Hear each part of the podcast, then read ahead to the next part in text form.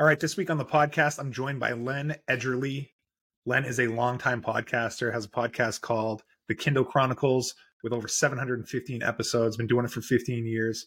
Funny story how we met. I'll let you get to the full podcast for that part, but had an awesome conversation with him. He interviews authors on his podcast on a semi-weekly basis, but he's also interviewed Jeff Bezos and a lot of Amazon executives. So he has that kind of connection too with the Kindle and everything. Awesome conversation. Awesome guy. Think you will really enjoy it. So this is the Randy Forster podcast. If you can do me a favor, you can subscribe on YouTube, Apple, or Spotify. Would really appreciate that. And check us out on social media, on Instagram and Facebook. That'd be cool too. So appreciate all the support. Thanks again for listening. Here's Len.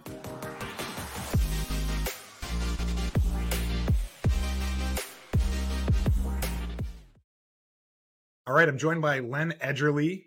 Len has a podcast called The Kindle Chronicles, has a lot more episodes than what I have, up to over 700 now, about 15 years, an old pro. So I'm happy to have you on, Len. Thanks for joining me. Good to be here, Randy.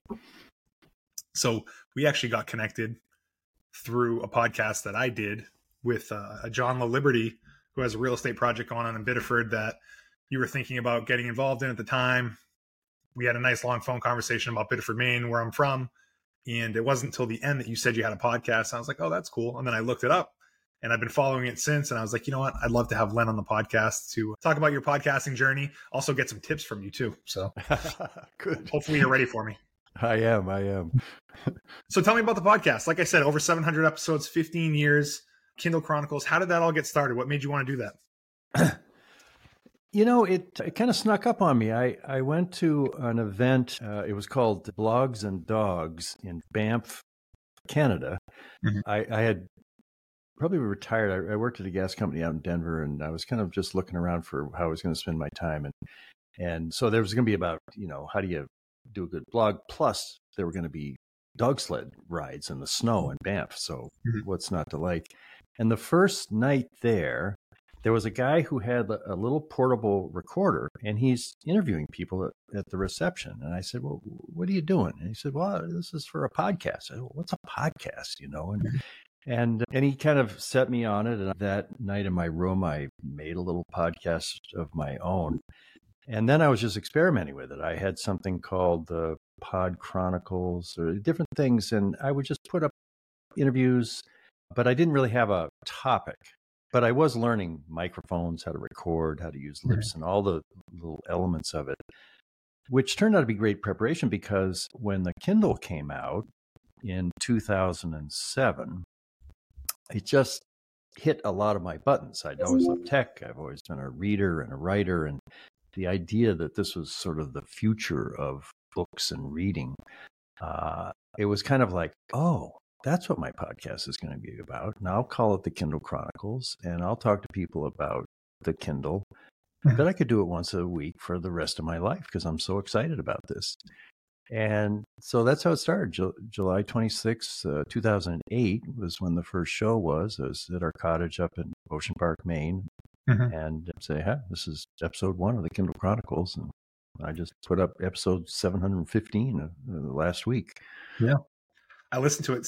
There are not a lot of podcasts that have that type of numbers of episodes. So, yeah. 715 is quite a show of consistency, dedication. But like you said, you found a topic that you latched onto and loved. And like you said, you could be doing this for the rest of your life. I read an article said you hope to get to 1,000 or you hope to do it to, was it 2044 when you're 4 years old?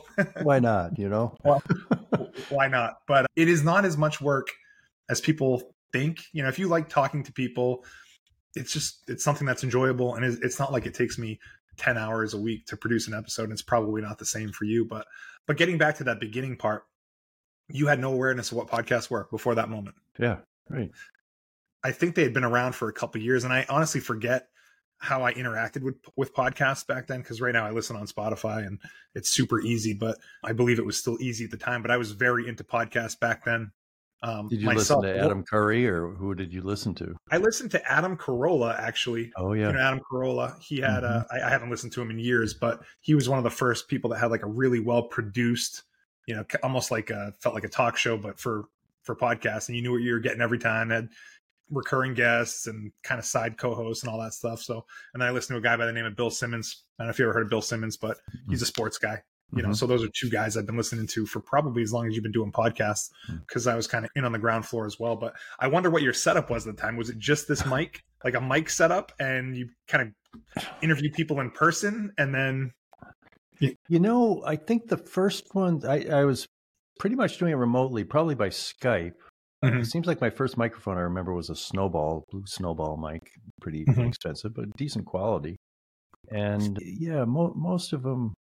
Bertrand Thurston was my first guest, and I'm sure I was talking to him on Skype and recording it that way with my setup and just feeding the USB mic into my Mac laptop. And I was using maybe GarageBand in those days, or so I had the basics of it. And then, you know, any chance I get to buy a new microphone, I'll do it now. So I know you have great. You have a great voice for podcasts. People, I'm sure, have told you that before, so I'm jealous.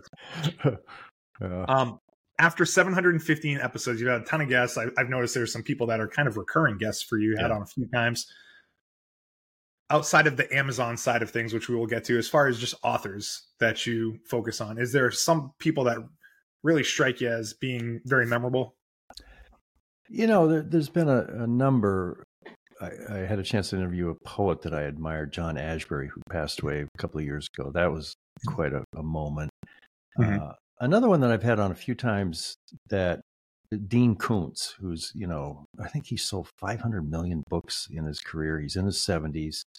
And I hadn't read anything by him. I knew the name, but through Amazon Publishing, I got connected with him because he was one of the people Amazon was, or the kind of people Amazon was hoping would switch from the big five publishers to Amazon Publishing, which is their imprint. And I think Dean Koontz is the biggest fish they ever landed because he's huge. And so the first time I interviewed him, he was out in California. I just liked him. He was very quirky and wry, unpredictable. I think those are guests I remember the most as ones that kind of surprised me. No. And then he's very prolific, so he'd have another book come out and they'd say, hey, Len, you want to talk to Dean again? I've talked to him about 3 times. I think I'm supposed to talk to him again with another book coming up. So it gets to be one of these things where, I mean, we're not friends, but we know each other. And I think he enjoyed talking to me and I enjoyed talking to him. He did a lot of talking about his golden retrievers. And that's also the interview, as I remember it now. I think it was one of the most painful interviews I had at one point because I made the mistake of thinking I was more important to him than I was. That, you know, Dean Koontz and I, you know, like we grok each other, you know, we're into this. And I don't know, the topics get a little personal. Maybe we're talking about getting old or dogs or something. And when I finished, I just felt embarrassed. I felt like, you know, I got caught out somewhere I don't like to be. And I remember we were up at Ocean Park at the time, and I told my wife, I said, oh, God, I think I just blew an interview here. And then when I listened to it, it was fine. You know, anybody that hadn't been in my head would have thought, well, that was just kind of a, you know, good interview, interesting. So, you know, that's funny that he would show up when you ask memorable interviews, partly because it was one of the ones I had the hardest time sleeping after I had done it. And then it turned out to be fine, you know. I have to laugh because I've had those similar type things on, I'm sure, much different or maybe smaller scale where I'm like, man, that interview went awful. Like, I feel like I should apologize for the way that went. And then, you know, through editing, it's not as bad. And then people will see me someplace and be like, oh, I listened to your podcast with so-and-so. It was great. I was like, really? I'm like, oh, terrible. You know, so I guess we are just super hard on ourselves sometimes. And, you know, you never know. Like you said, no one's in your head at the time, but I've been there. So I say Dean as if I know him, but Dean Koontz is the name that I recognized, or one of the names I recognized going through the list. I noticed that you had him on a bunch of times. So it's interesting to hear that it sounds like Amazon helps with part of the booking process too, or Yeah. You know, in those days, I had a good relationship with the people at Amazon Publishing, and I love Amazon Publishing. I think that the things that they've been doing, especially for someone who's a big fan of ebooks like I am, they're pricing them right. You know, it's the big five are selling ebooks at ridiculous prices, $15 for something that it cost them $0 to print another copy of. So Amazon Publishing was just kind of I really appreciated them. So when they would have somebody that they, I think Patricia Cornwell, they were landing some pretty big names, and they would reach out to me and say, hey, do you want to talk to this person? Mm-hmm. What I found about booking with authors is that when an author has a book out or it's about to come out, they're very open to being on anybody's show. I mean, you know, all of their events are not on The View or the Today Show. If you say, I've got a podcast, it's a real podcast, I've had a few guests that you might recognize, can I talk to you about your book? 95% of the time, the answer is yes. And, you know, I reached out to Neil deGrasse Tyson recently thinking, I don't think I'm going to get him on the show because he's really well known. And yeah, sure enough, after some iterations with the publicist, it was set up. You know, and I've had other kinds of guests. What I love about the podcast, since I don't have to, you know, it doesn't put food on the table or anything. It's basically a hobby. I can see an article by somebody on the internet and think, boy, that's a really interesting thing, and just reach out to the person and say, read your article, and I've got a podcast, I'd like to talk to you. So those aren't, you know, that's maybe 50% of those pan out. Yeah. But I've never run out of ideas or opportunities for guests, and I've always been grateful that so many people have just said yeah, and they never ask, well, how many listeners do you have? What are your metrics? No, if I reach out and in my approach, I show that I'm familiar with their work, and that a lot of people just think, boy, somebody that's done me the honor of asking about my work and wants to talk about it. You know, what's not to like about that? Yeah. Yeah. I was wondering about Neil deGrasse Tyson in particular, because that's a guy that is very, very well known. Yeah. And, you know, he's on, I feel like he's been on Joe Rogan podcast before, some of those big podcasts with millions and millions of listeners. But like you said, you just reach out, you have a certain approach.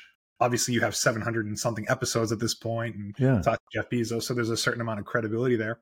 But, I have found even on my much smaller level that people just appreciate the opportunity to talk about themselves, or share a story, or share their wisdom, or things that they've learned over the years. So I'm not as surprised as I used to be, but earlier in the process, I was definitely surprised by how many people said yes when I asked them to talk for a half hour. I mean, it's not that the barrier to doing it is not that big anyways. You just got to dedicate a half hour and, you know, have a webcam. And so it's been cool that those people have been open to that too. But on the complete opposite side of things, you're interviewing local level authors or people that are much smaller. Right. Who was the gentleman that I think I emailed you about the other day? I think it was Nick Fuller Deegan, maybe. Mm-hmm. Another more recent episode for a local Maine author, but that was great. Totally different than Neil deGrasse Tyson or Dean Koontz, but I also found that interesting as well. Yeah, that one I recorded on the sidewalk outside Elements, and I really enjoyed that one. That and the other thing I've learned, or you know, I think I went into this thinking, well, a best-selling author is like a different category of fish of, you know, an author that's maybe self-published or smaller publisher. But I've so rarely had a bad author interview that I end up thinking, you know, anybody who has worked for a year or however long it takes to write a book, they have done something worth listening to, and it doesn't matter how many millions of copies they sold. It's unusual for someone to do that. And so, you know, and then I read the book, and I do a lot of preparation. I like preparing almost as much as I like doing the interviews. And, you know, Nick's a good example. I mean, he's an established author. He's on his way. And, but it was just fun to talk to his process, about his process. And it feels like just kind of an honor to be able to talk to an author, because I've never written a book myself, you know, and I tend to still look up at people that have said, yeah, I'm going to write a book, and then they actually do it. You know, these are people worth listening to. Agree 100%. I think writing a book is still a big accomplishment in anyone's life.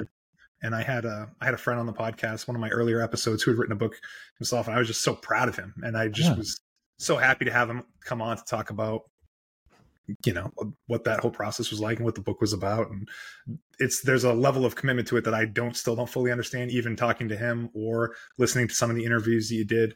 It's quite a thing. So one of the things that struck me about Nick in particular's interview was I don't know if it's the editing process or I'm probably using the wrong words, but there was talk of, if you remember, they had McDonald's still in this world that he was talking about, and how he alluded to like nuggets, but he didn't say what kind of nuggets they were. And then I think the person that was editing had questions just about the thought process, and like, you're really trying to like make sure things are consistent and that they make sense. And I'm like, wow, that's amazing that there's people that would read that work and have that type of suggestions. But I guess that's what it is when you're writing a fiction book. Yeah, I was impressed with that too. The level of, and that's a big book. So, you know, the work they put into getting the right description of the nuggets was just one part of a really long project. It was just amazing that someone like reading it and was like, you know what, I got to make sure that we're consistent on like what kind of nuggets these are. Yeah. And if you listen to the interview, I'll probably share that specific interview when I post this. It just made me think like, wow, this is cool. And I did ultimately buy his book. I think I might've mentioned it as well. Good. I always love it when there's the author is rewarded with at least one sale of a book from talking with me. Well, I love it. Do you try to read? I mean, it'd be overwhelming to read the book every time before the interview, or is that what you do? You know, I do. I can't remember a time when I've had an author on that I didn't actually finish the book. I've had times when I started a book, and I had just a few times, and I didn't like the book. So I called, you know, reached out to the publicist and says, you know, I just don't think this is for me, and I'm going to have to bow out of the interview. Yeah. But if I've committed to it and I've done enough prep to think, yeah, this is something I want to read. I think that's just from my education. I mean, in high school, I went to a prep school in the Boston area, and the idea that you would try to turn in a paper or do anything without having read the book, I mean, you know, you might as well just go drive off a bridge if you're going to be that kind of a person. So it's kind of built in. It's a silly question, actually, that I ask you in hindsight, because, of course, I mean, this is the Kindle Chronicles. You're having authors on talk about their books like as if you would not have read them, and as if you would even admit to it, right? But, I may have just made up that last answer. But yeah, no, it obviously makes sense. But it's cool. I guess it gives you something to focus on reading between episodes. Looks like your cadence is every couple weeks you do an episode. Well, you know, when I set myself free from the weekly every Friday, for a while I thought maybe once a month, and now it's unpredictable. I think I went 2 or 3 months before I did the Neil deGrasse Tyson one. And I'm just waiting for an opportunity to talk to somebody. And if they come every week, that's fine. And if they come every 5 months, that's fine too. So it's going to be episodic. To shift gears a little bit, you also focus on Amazon products, and you have this relationship with Amazon. So I want to talk a little bit about that. But actually, before I get to that point, what is it that you loved about the Kindle in particular? Well, you know, you obviously named the podcast after, but there was a love of this Amazon product when you started. Tell me a little bit about that. Well, it started a little before that, and there was a device called the Rocketbook, and it was an electronic book, and it came out, I don't know, 2-3 years before the Kindle. I think Amazon might have tried to buy the company, and I just thought this is so right, you know, to put a book in your hand. And I think, man, that book, that product could hold 10 books at a time, if you can imagine it, as opposed to 1,000 on a Kindle now. So I got really excited about it. And I was on a board, the Western States Arts Federation, kind of an arts, regional arts agency based in Denver where I was living. And at the end of the meetings, and these are kind of, you know, impressive gatherings of people, they'd say, okay, so everybody have something they want to kind of show and tell for, you know, that's of interest to them. And I had my Rocketbook, and I held my Rocketbook up, and I said, this is going to change everything. This thing is like, it's a digital book. I mean, and they're at that time they say, okay, yeah, Len, he's always excited about something. But I felt like I had sort of, you know, stepped out, and the Rocketbook failed. It just didn't go anywhere. And then when Amazon said, well, we have something called the Kindle, I kind of went, you know, well, fool me once, shame on you, fool me twice, shame on me. And it took a while for me to think, and I didn't get one right away. So I had to wait, because there was 6 months where you couldn't buy them. And then when I got it, I thought, yeah, this is it. And I think it's just because I've always loved gadgets, and I've always loved reading. So it's like it's like if you had two girlfriends, you know, that were really different, and somehow they just became the same girlfriend. It's like you'd go crazy, you know, you'd lose your mind. And that's kind of what happened. Amazon seems like the right company to bring the Kindle to market. Who was the Rocketbook associated with? Was it like a Barnes and Noble's product or just like a totally different third party type company? Or I think it was third party. It was like Nouveau Media, and they got acquired by somebody. Some of the players in that, I don't know if they ended up working for Tesla. There's some names, if you go back and look at that, that were notable. And I think it was just a little too early. And by the time Amazon developed the first Kindle was sort of a laugh. I mean, it had this strange wheel that you would use to move. And it looked like, somebody said it looked like it had been designed by Soviet engineers in the 50s, you know, just like, it was not pretty. But, and so it, you know, it evolved over time. And yeah, that's fun to remember those days. But it is a great product. And I have one too. I got a bunch of books on it. I do love it. I love that I can read it at the beach or poolside someplace, and It doesn't matter the angle of the sun. You can read it great, and everything, whatever you're feeling, you can bounce back and forth between books and make notes and all that sort of stuff. So it is a great product. So I could see why you fell in love with it and named the podcast after, but it also led to this relationship with Amazon, or quasi relationship with Amazon. Yeah. I think you've interviewed over 50 executives, done a bunch of product reviews. Mm-hmm. Even interviewed Jeff Bezos. So actually, what was that like, the Jeff Bezos situation? You've interviewed him a couple times, haven't you? A few times? Yeah. Once in 2016, they reached out to me. At that point, I'd been doing the show for a while and said, would you like to come to Seattle and interview Jeff Bezos? And I said, well, let me check my calendar first. I don't know if I might be busy. Said, yeah, right. I'll be right out.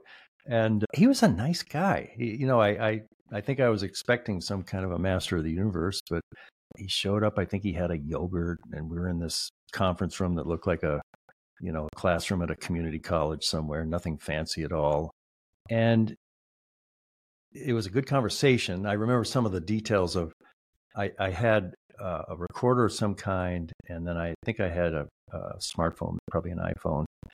And he said, well, what do you got going here? I said, well, I've got, I've got this, and then I've got a backup in case, you know, there's any kind of a problem. And he said, well, that's smart, you know, and you could see him thinking, sort of evaluating the care with which I was getting ready for the interview. And I thought he was, I've interviewed some people from the corporate world, and I've worked in the corporate world. You can kind of feel that corporate voice coming at you sometimes. They've maybe been prepped. One of the clues that I've noticed is some people in a corporate environment, they say, that was a good question, but then they'll say it like 5 times in the interview. And I said, you need to go back to the coach. It's really kind of nice if you can acknowledge that a question is good. We all like to, but when you do it 5 times, but anyway, Bezos was not that way. I felt like I was kind of talking to a friend or somebody that didn't have an inflated idea of himself. And very intriguing, you know, understanding and insight into how the Kindle came about. And it's a passion project. He's a reader, and his wife, ex-wife, is a novelist. Mm-hmm. So it was nice to have a sense of who he was as a person.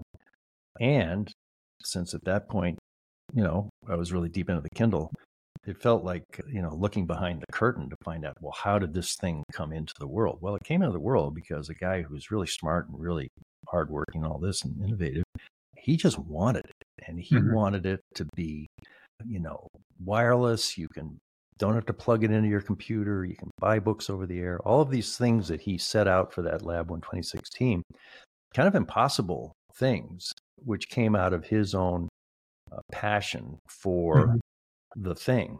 And that's always, I think the Kindle is really at the center of Amazon's DNA. And sometimes I worry, well, will they keep supporting it? And I'm sure as long as Jeff Bezos is alive, nobody at Amazon is going to say, hey, I get a great idea. We'll, you know, sell the Kindle division to Rakuten or something. And it's just part of the makeup of the company. Yeah. It seems like, you know, what the iPhone is to Apple is what the Kindle is to Amazon. So that would be a sad day if that ever happened. But so every interaction you've ever had with him was related to the Kindle, obviously, like at a different time of different launches or different versions coming out of it. Yeah. And I only had 2 interviews with him. I was hoping it was going to be every 4 years, but let's see. So if it was 2016, I probably reached out in 2020 and they said, no, he's too busy. Yeah. You know, maybe I'll have a chance to talk to him once again. Yeah. So the two times I spoke with him were strictly Kindle related. Yep. And you have done, I guess, product events over the years. Those are so fun. What's happened? Well, you know, these are, I remember the first Fire tablet that was in near San Diego, I think. And they're always exciting. I mean, it's kind of like an Apple launch, you know, but when you're there and you get your little name tag and you go in and then afterward you get to play with the stuff and try them out.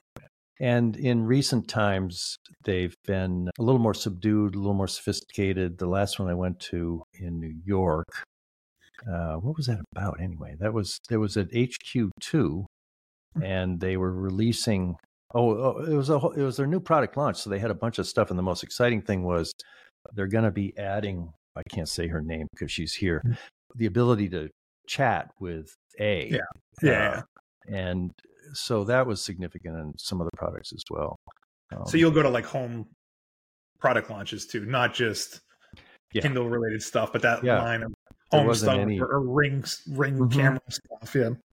Yeah. And they tend to think of me just as Kindle, but I got wind of this thing and I reached out to one of the people I've worked with and I said, hey, I'd love to go to that new products thing. And it turns out there was the word Kindle never getting even mentioned at that thing, but there was still a lot to talk about. And the most recent version of the Kindle was the Kindle Scribe. Yeah. Oh God, I love that thing. Do you love it? Oh. I haven't updated in a few years. I still have one of the just very plain, I guess, Kindles, but maybe it is time for a change. Is it very responsive? I know you can write on it now. Yeah. I mean, the thing that I do my journaling had kind of lapsed, but it's so fun to write, you know, longhand on a journal on it. And then I can upload the stuff to my computer. I can print them out. I've got a great big thick binder of my journal pages. And sometimes if I'm at a meeting, I'll take notes. But then at the same time, I can read whatever Kindle book I'm reading. And it's kind of nice to have the 8x10 view of it. And then so it's bigger. Yeah. Oh yeah. It's like an iPad. Yeah. Let's see. So this has a nice case and it would be about the size of an iPad. Yeah, so that's like, and it looks like it has one of those same type of screens as the Kindle. Any angle of lighting and all that stuff, it looks fine. Yeah, yeah. And so when I'm reading my Kindle books, and I've had other tablets. I tried the Remarkable. Kobo had one that I tried. There was one thing called Books, and they were all very elegant and nice, in some ways nicer than the Scribe for writing. But the Scribe's the only one I can read my Kindle books on, so it wins without even breaking a sweat. We'll have to check that out. I've never even held it. I mean, I wonder if they sell it in stores or you have to only buy it off Amazon. Like a place like Best Buy now has like a section of Amazon products. Yeah, I don't know that I've ever like actually seen the Scribe. Yeah. I'd recommend it. I think you might love it. Take a look at it. Awesome. Well, I have a question for you, and it's as a fellow podcast host. Do you have any tips for me that you can give me how to grow my podcast or improve my podcast or anything you've learned over the years? Well, I think from my experience, a suggestion I would make is whatever you thought you were doing when you started the show, don't be afraid to abandon it or go in some new directions. Because in my case, it started out the Kindle and it was heavily in Amazon. And now it's just, I distilled it to it's conversations that I like. And I can have a good conversation with anybody. And it doesn't ever have to mention the word Kindle. But it took a long time for me to sense what was the real driver that sparked joy, to use the Marie Kondo phrase. And so if you've got, and then the other thing that happened, I got a little tired. I always have tech tips. I'd have to come up with, you know, Kindle, Amazon news, and the parts of the show that I just sort of started going through the motions on.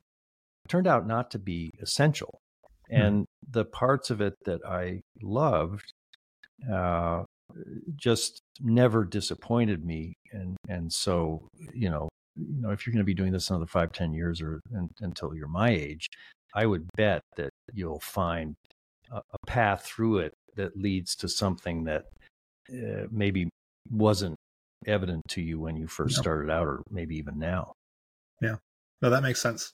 And I can kind of see that developing after, I think this will be 78 or 79. I definitely value the conversations. And I think that is the part that is consistent between all of the different episodes I do. It certainly just varies from topic to topic, but I do value the conversation. So we'll see. But it's been fun so far. And I can only hope that I can make it to 700 plus episodes like you know? Well, how do you see your topic as Biddeford and Saco focus? There's a geographic thing that's essential for it.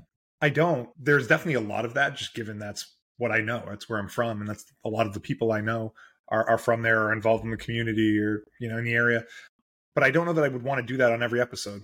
Mm-hmm. You know, I don't see that being the focus. I'm also, I do mortgages. I may have told you in the past. Mm-hmm. So there's always that real estate component of things. I enjoy sports and movies. So there's always like that component of things. A lot of people I work with are entrepreneurs and have businesses locally. So I want to promote their business and give them an opportunity to share their story. So it's, you know, the only thing that is consistent between all those threads is just the fact that, to me, these people are interesting and have a story to tell, but it isn't all one topic. I see. So I feel like I'm probably a little bit limited in that sense in terms of like potential for growth, because everything that I read about podcasts, like their listeners have to know what to expect, I think, for the most part. And in my case, there isn't that. And maybe that's okay. Maybe that's what it's going to be. And I enjoy doing this and making new relationships. I mean, here we are. We probably wouldn't be having this conversation otherwise. Yeah. I've had a bunch of other conversations like that.